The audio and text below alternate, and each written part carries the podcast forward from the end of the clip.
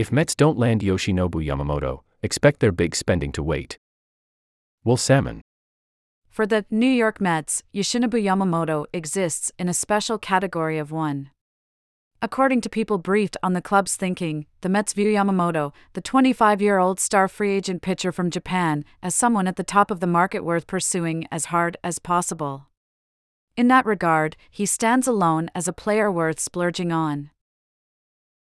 In other words, if the Mets don't land Yamamoto, expect their offseason to continue playing out differently than the last couple of years.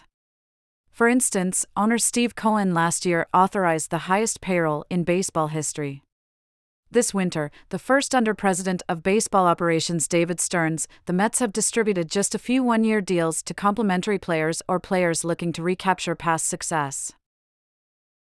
So, if the Mets miss out on Yamamoto, they are not expected to simply pivot to the next best available free agent pitcher, whether that be Blake Snell or Jordan Montgomery.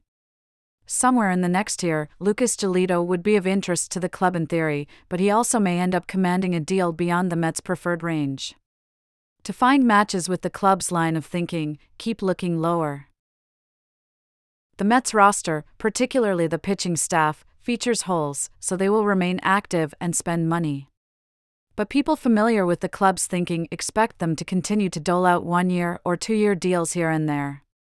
This isn't like last season when the Mets signed Justin Verlander, but likely had Carlos Rodon as their pricey fallback plan. It sounds as if the Mets have a more focused approach for 2024. Unless someone's market changes in a significant way, the Mets are not expected to pursue someone who'd make a big splash, beyond one exception. Yamamoto. Sources offered a couple of key explanations for the Mets' way of thinking. For one, Yamamoto presents a special opportunity for any club because he's about five years younger than the typical free agent and profiles as a frontline pitcher. Also, several people within the industry see a recalibration year as a need for the Mets. To be clear, under Cohen, the expectation is that the Mets will continue to reside near the top of the league in payroll in future years. Even this year, the Mets' payroll will challenge for the top spot. But that's part of the Mets' problem. They still carry an expensive operation despite delivering mediocre results last year. They are paying nearly $70 million to players on other teams. That kind of spending, plus the escalating luxury tax penalties that accompany it, seems unsustainable regardless of how rich the owner is. Given the amount of money that potentially comes off the Mets' books, some familiar with the Mets' thinking say New York has an eye toward next winter when they have major payroll flexibility. The Mets' 2025 payroll projects to be $119 million as things stand, so it's possible for them to reset under the tax completely if they want. Thus, the appearance of caution in free agency this year may be purely circumstantial to where they are as an organization and not indicative of how they intend to operate every year. Even now, with Cohen, the Mets shouldn't be completely counted out for players until they've signed elsewhere. But based on conversations around the league, the first offseason of the partnership between Cohen and Stearns looks to feature some patience.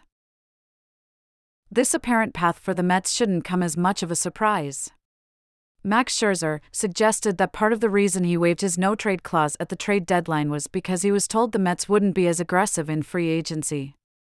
Since the trade deadline, the Mets leaders have suggested they'd enter 2024 with lower odds of winning a World Series.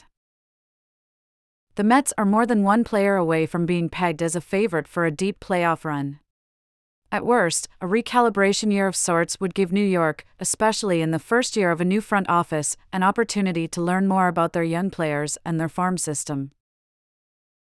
The Mets minor league system has improved but lacks premium pitching. Their best pitching prospects are viewed as number 3 type starters by rival evaluators. Starting pitching is the highest form of currency in baseball, and the Mets don't have much of it, which is another reason they find themselves in this position. Still, since taking the job, Stearns has said the Mets would field a competitive team. On his first day, Stearns said the Mets should be in the playoff race. That's a lower bar than it sounds like given the expanded format, but it's nonetheless one the Mets want to clear. To help them do that, the Mets are looking for pitching help, an outfielder for regular playing time, and, preferably, a right handed hitting help at third base in the wake of Ronnie Mauricio's injury, based on conversations with people briefed on the club's thinking. The list may not end there, but those loom as objectives. For all of those items, the price sounds like it will be a determining factor in what kind of player they end up with. They're looking for affordability. That is, except with Yamamoto, who would help now and in the future. Similar to the other handful of serious suitors for Yamamoto, the Mets do not know if they will secure his signature.